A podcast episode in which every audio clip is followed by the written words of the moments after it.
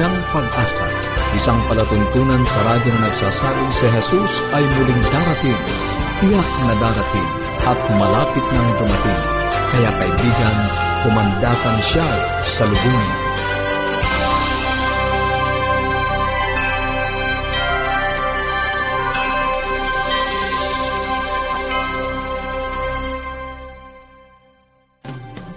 Isa na namang maligaya at puno ng pag-asa pakikinig mga kaibigan. Kami po ang inyong mga lingkod, Pastor na Caranza. At Meloong. Nag-aanyaya na samahan niyo kami sa loob lamang ng 30 minuto upang atin pong pag-usapan, pag-aralan ang mga bagay na makapagpapalusog ng ating samahan sa ating mga tahanan at higit sa lahat sa pagtuklas ng pag-asang nagmumula sa salita ng ating Panginoong Diyos.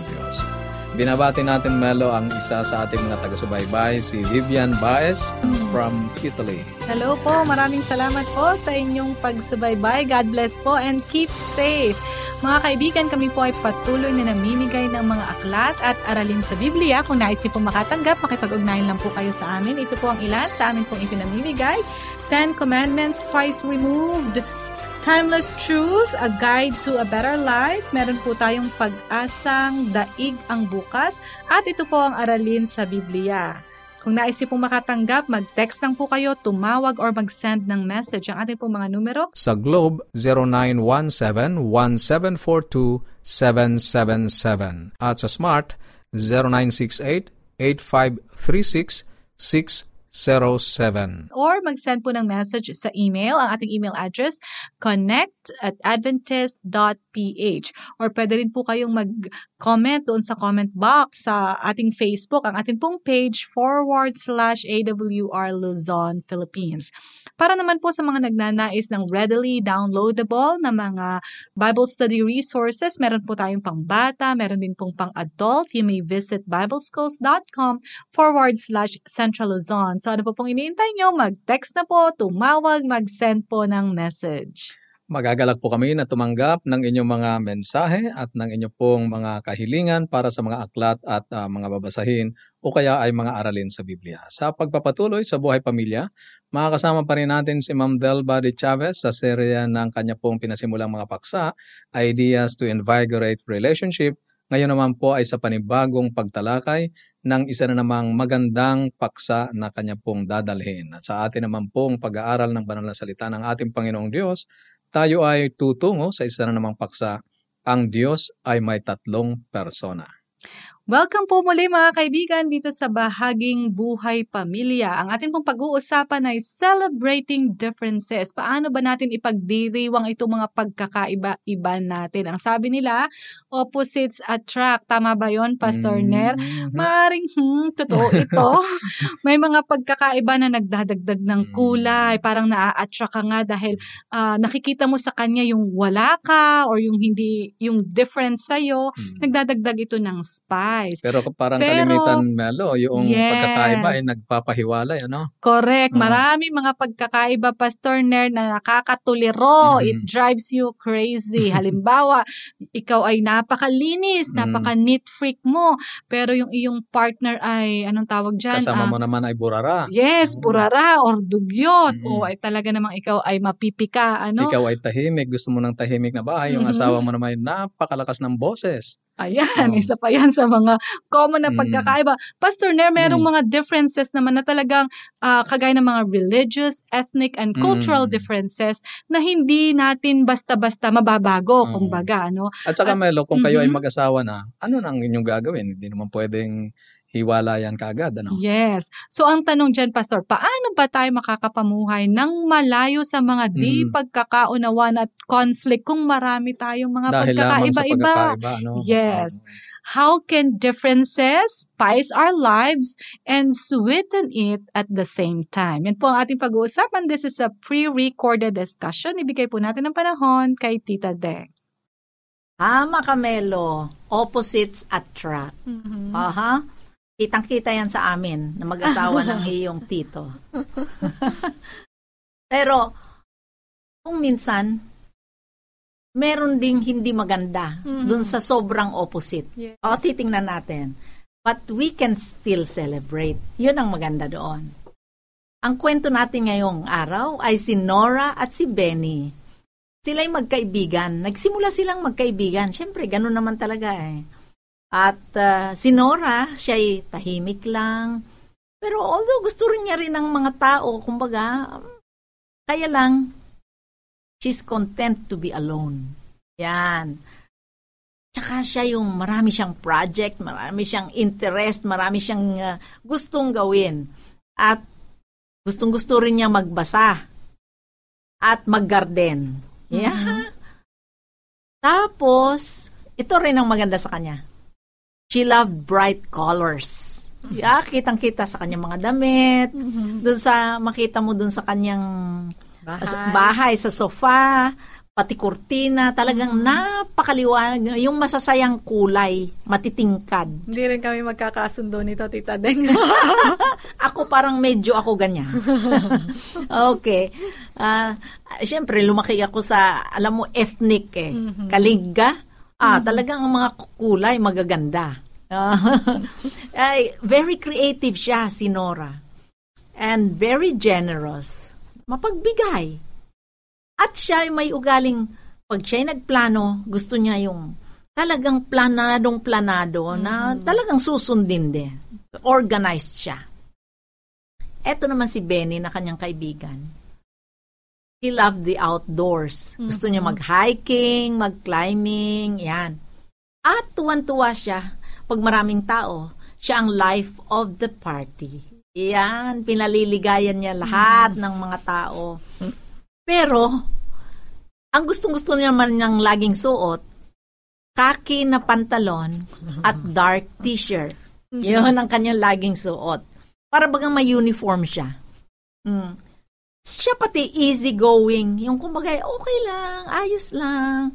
Pero pagdating sa pera, siya ay, mm, mitikuloso. Ingat. Maingat. Masinop. Yun yes. ang term. Hindi naman siguro kuripot. ah, pero masinop. Yan. At sa pag tagal ng panahon ng pagiging magkaibigan, sila na nga ang nagkatuluyan. They were drawn to their differences, by their differences. Aha. Uh-huh. Uh, kasi syempre, magkaiba sila, magkaiba, kaya na-attract talaga. Oh. Yung opposites attract yun I eh. think, Tita Deng, may mga nakaka-relate sa atin. Ano yeah.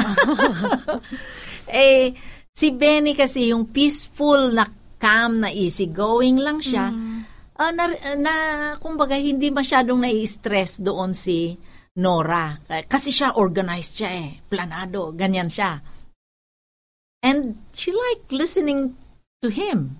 Yung nagsasalita kasi siya nga, hindi siya masyadong palasalita. Quiet siya. Okay?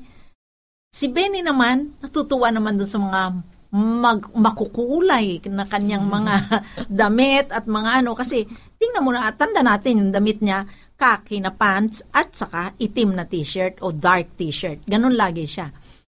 At saka natutuwa siya na laging sinasabi ng mga kapitbahay, ang ganda-ganda ng mga halaman ng as- asawa mo, ng mm-hmm. asawa mo, yung landscaping niya kasi talagang maganda. Si Sa si ano naman, si Nora naman, natuto rin siya na mag-shopping na naghahanap ng mga mura na lang. Uh-huh. Oh, kaya si si Benny naman, gustong-gusto naman siya bigyan ng pera kasi at least mura. 'Di ba? Pero alam ninyo, after so many years, itong mga differences na ito, parang hindi na attractive, nakakainis na. Sabi ni Benny, sana ikaw naman ay more outgoing. Tayo naman, gusto ko lumabas tayo at mag-invite ng mga tao, kaya mag-invite ng mga tao dito. Uh-huh. Eh, ikaw eh, ayaw mo masyadong maraming tao. Sabi niya. Si Nora naman, gusto naman niya, dito na lang tayo sa bahay. Ikaw naman laging alis ng alis. Tapos sabi niya, at palitan mo naman ang damit mo, nakakasawa ng tingnan niyang brown na damit, na pantalon, at saka yung ano, ibinili nga kita, hurt na hurt siya, kasi ibinili niya ng mga makukulay na t-shirt, o mga shirts. Eh, hindi man lang isinuot kahit minsan.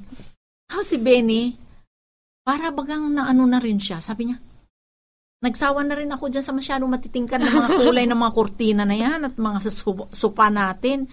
Sabi niya, sabi naman ni Nora, ako rin, pagod na na maghanap ng mga bargain. Gusto ko naman yung talagang maganda rin ang presyo at maganda rin talaga ang itsura. Sabi Mhm. niya. O sabi naman ni Benny, aba, may, may pagkawaldas itong aking asawa pagdating sa pera. Gusto pa niyang gas, gumastos ng malaki.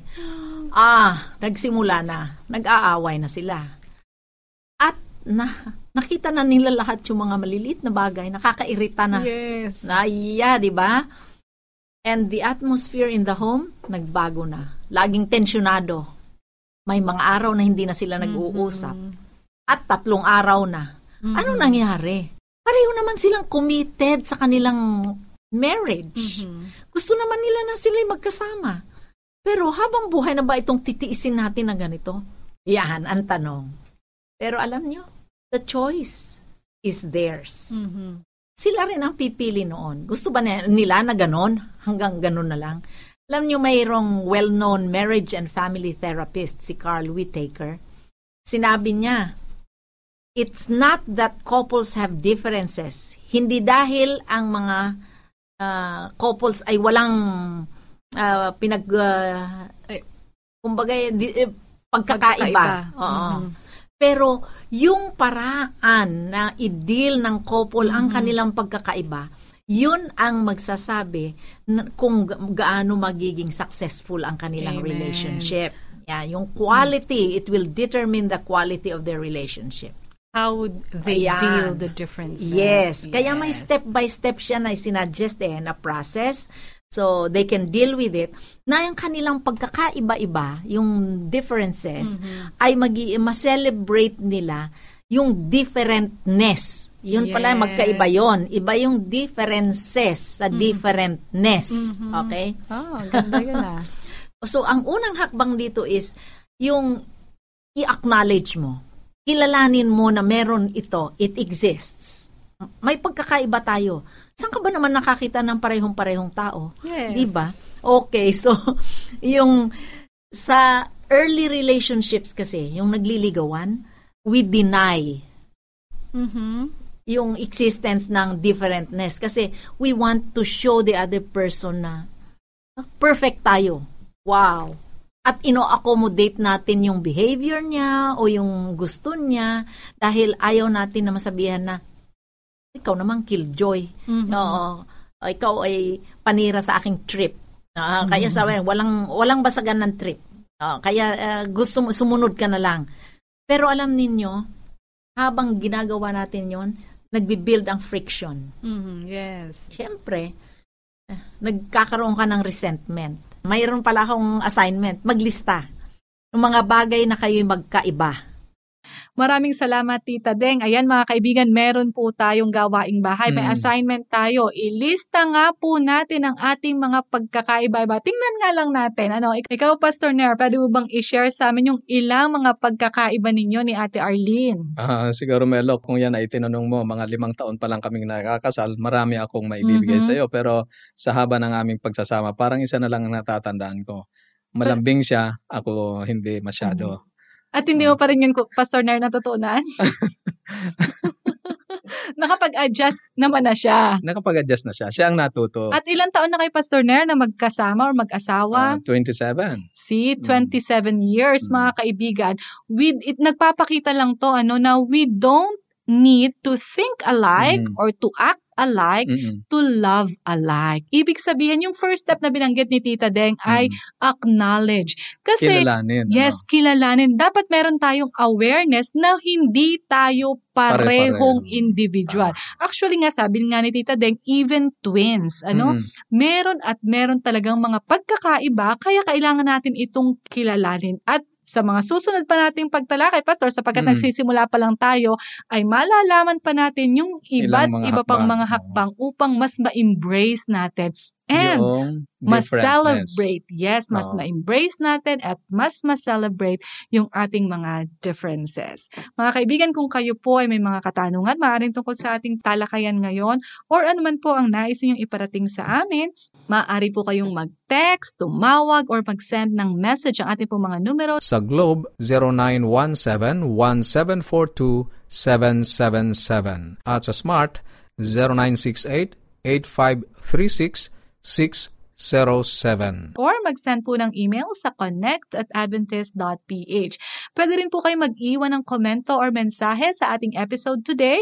Ang ating pong page forward slash AWR Luzon, Philippines. Amin po kayong ini-encourage na ito'y i-like, i-follow para ma-notify po kayo ng ating episode araw-araw at i-share nyo rin po sa inyong mga kaibigan. Marami pong paraan para kayo ay makipag-ugnayan sa amin sapagkat nais po naming makatanggap ng mga mensahe buhat sa inyo. Ipagpapatuloy po natin sa puntong ito ang ating pag-aaral ng salita ng Diyos. Ang ating pong paksa ay mga saligang turo ng Biblia at tinatalakay po natin ang serye ng kadyusan. Kahapon nga po pinag-aralan natin ang mga likas, karakter ng ating Diyos.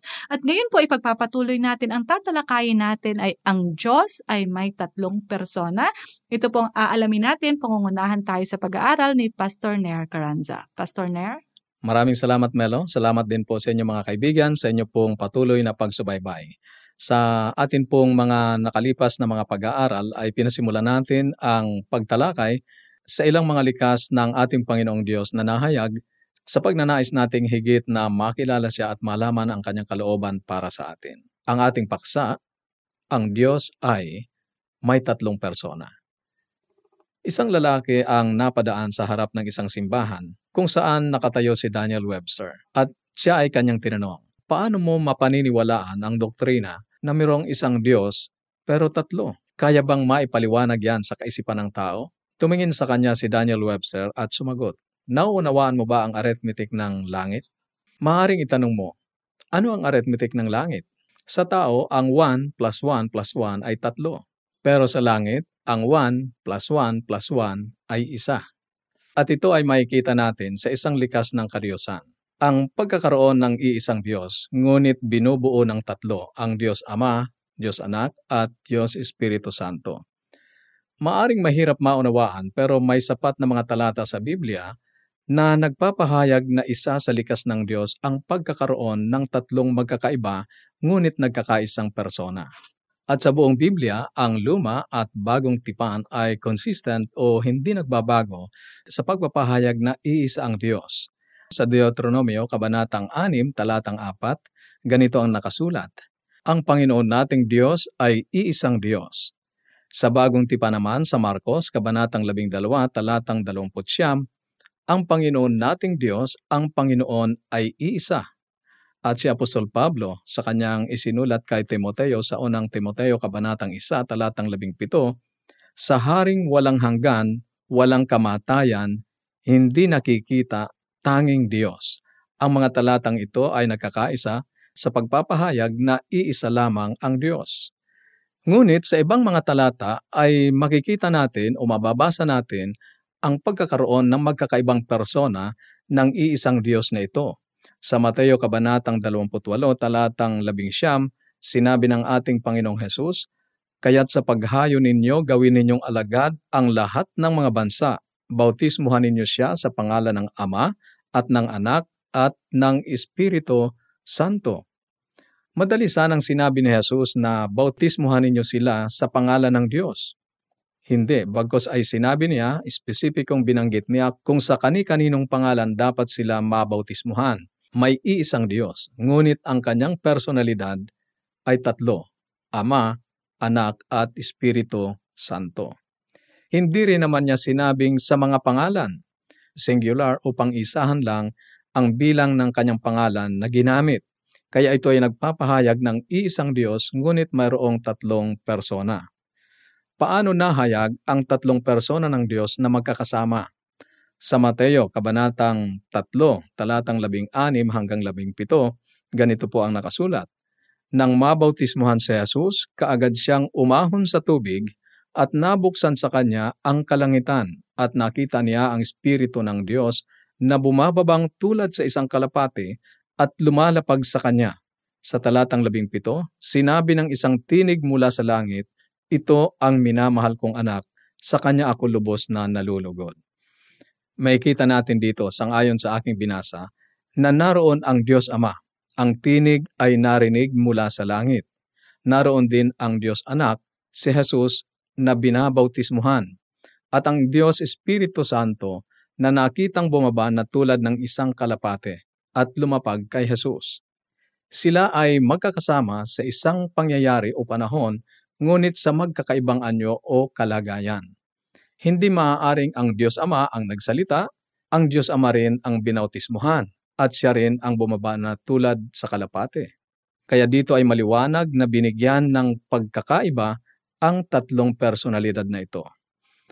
Anong tatlong pangalan ang binanggit ni Pablo bilang pagbati sa mga mananampalataya sa Korinto? Sa ikalawang Korinto, kabanatang 13, talatang 14, ang sabi niya, ang biyaya ng Panginoong Heso Kristo, ang pag-ibig ng Diyos, at ang pakikisama ng Espiritu Santo ay sumainyo nawang lahat. Muli ay narito ang pagkakabukod-bukod o pagkakaiba-iba ng tatlong personalidad ng kadiyosan. Sa pananaw naman ng ating Panginoong Yesus nang siya ay magkatawang tao, paano niya sama-samang binanggit ang tatlong persona?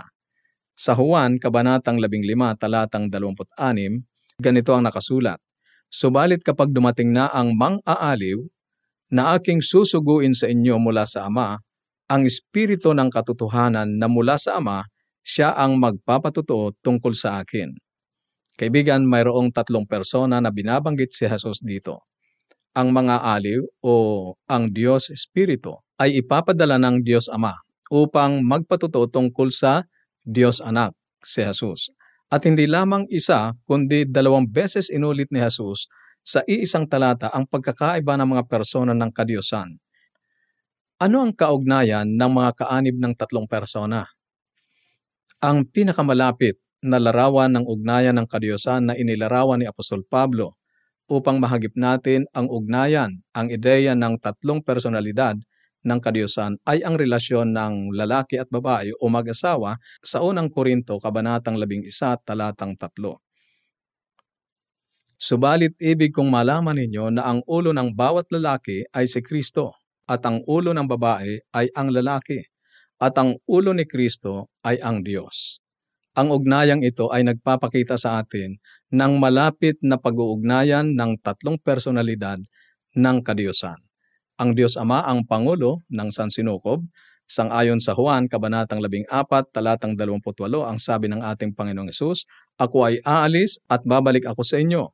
Kung ako'y inyong minamahal, kayo'y magagalak sapagkat ako'y pupunta sa Ama, sapagkat ang Ama ay higit na dakila kaysa sa akin. Si Heso Kristo naman ang walang hanggan, ang bugtong na anak ng Diyos o tanging anak ng Diyos. Sangayon sa Mikas, Kabanatang 5, Talatang 2, Ngunit ikaw, Bethlehem sa Efrata, na maliit upang mapabilang sa mga angka ng Huda mula sa iyo ay lalabas para sa akin ang isa na magiging pinuno sa Israel, na ang pinagmulan ay mula ng una, mula ng walang hanggan. Si Jesus ang tanging anak ng Diyos na mula sa walang hanggan, at ang Espiritu Santo ay gumagawang kasang-ayon ng Ama at ng Anak. Sa Henesis Kabanatang 1, Talatang 2, ay mababasa natin ang ganito. Ang lupa ay walang anyo at walang laman, at binalot sa kadiliman ang kalaliman, samantalang ang Espiritu ng Diyos ay kumikilos sa ibabaw ng mga tubig. Sa paglalang ay kasama ang Espiritu Santo. Ganon din ang sinabi sa Henesis, Kabanatang 1, talatang 26, sinabi ng Diyos, lalangin natin ang tao sa ating larawan, ayon sa ating wangis. Dito ay magkakasama sila sa paglalang, ganon din sa plano ng kaligtasan. Silang tatlo ay magkakaugnay at may bahagi o gawain ang bawat isa. Ang ama ay ibinigay ang kanyang tanging anak. Sa Juan, Kabanatang 3, talatang 16, Pangalawa, pinatatawad niya ang bawat kasamaan, sangayon sa Mikas, Kabanatang 7, talatang 18. Ang anak, si Kristo, ang tagapagligtas. Siya ang namatay sa krus, sangayon sa Mateo, Kabanatang 1, talatang 21, ganito ang nakasulat. Siya ay manganganak ng isang lalaki at ang pangalang itatawag mo sa kanya ay Jesus, sapagkat ililigtas niya ang kanyang bayan sa kanilang mga kasalanan. Pangalawa, siya ang namamagitan alang-alang sa atin, sangayon sa unang Juan, Kabanatang 2, talatang 1 at 2. Ganito ang nakasulat. Ngunit kung ang sino man ay magkasala, tayo ay may tagapagtanggol sa harap ng Ama, si Heso Kristo na siyang matuwid. Talatang dalawa, siya ang kabayaran para sa ating mga kasalanan at hindi lamang para sa atin, kundi para din sa kasalanan ng buong sanlibutan. At ang banal na Espiritu ay siya ang kumasi sa mga propeta. Sa ikalawang Pedro, kabanatang isa, talatang 21. Siya rin ang sumusumbat sa sanlibutan tungkol sa kasalanan, sangayon sa Juan, kabanatang 16, talatang 8 at sa unang Korinto, Kabanatang 2, talatang 10 hanggang 13. Siya rin ang pumapatnubay sa katotohanan sangayon sa Juan, Kabanatang 16, talatang 13. At pang-apat, inaakay niya ang tao sa pagkahikayat. Pinapapangyayari niya ang bagong pagkapanganak ng mga tumatanggap sa ating Panginoong Kristo sangayon sa Juan, Kabanatang 3, talatang 3 hanggang 8. Kaya ang tatlong banal na persona ng kadiyusan ay may magkakaibang gawain ngunit iisang likas at layunin. Mayroong iisang Diyos na mayroong tatlong persona. Maraming salamat, Pastor Ner. Nakakalito, ano? Paano natin uunawain na may iisang Diyos, Mm. pero tatlo? At base po sa ating pag-aaral ngayon, napakaraming bagay tungkol sa Diyos ang hindi natin lubos, Lubos na na maunawaan. Yes. May mga lihim na inihayag ang Diyos tungkol sa kanyang sarili at mababasa natin sa Biblia na merong iisang Diyos, mababasa rin naman natin na merong tatlong persona sa kadyusan. Kung naniniwala tayo sa Biblia kahit di natin lubos na naiintindihan, maniniwala tayo na merong tatlong persona ang Diyos. Meron po tayong Diyos Ama, Diyos Anak, at Diyos Espiritu Santo. Ang Diyos Ama, Diyos Anak, at Diyos Espiritu Santo ay magkakasamang gumagawa upang mabigyan tayo ng isang buhay na puno ng kapayapaan, kasaganaan, at pagpamahalan. Ibig niyang magpakilala sa atin. Ibig niyang magpakilala sa iyo. Kung ibig mong simulan ang pakikipagkilala sa Kanya, pagpatuloy niyo po, ipagpatuloy natin ang pagsasaliksik ng Kanyang salita at siya ay ating makikilala. Kung meron po kayong mga katanungan o anuman po ang gusto ninyong iparating sa amin, kung nagnanais po kayo ng mas malalim pa na pag-aaral ng banal na kasulatan, huwag po kayong mag-atubili na makipag-ugnayan sa amin. Maaari kayong tumawag, mag-text, mag-send ng message. Ang atin pong mga contact information Sa Globe, 0917-1742-777. At sa Smart, 0968-8536-607. or magpadala po kayo ng email sa ating email address connect at adventist.ph or mag-iwan po kayo ng komento sa uh, f- ating Facebook page forward slash AWR Luzon, Philippines. Malulugod po kami na makatanggap ng mga mensahe buhat sa inyo. At sa atin pong pansamantalang pag-iwahiwalay, baunin natin muli ang salita ng ating Panginoong Diyos sa Apokalipsis, Kabanatang 22, Talatang 20, ang nagpapatotoo sa mga bagay na ito ay nagsasabi, O, darating ako. At habang inaantay natin ang kanyang pagdating, panghawakan natin ang kanyang mga salita sa Isaiah 15.9.1. Narito ang kamay ng Panginoon na hindi maikli, na di makapagliligtas, ni hindi mahina ang kanyang pandinig na ito'y hindi makaririnig. Bukas po muli.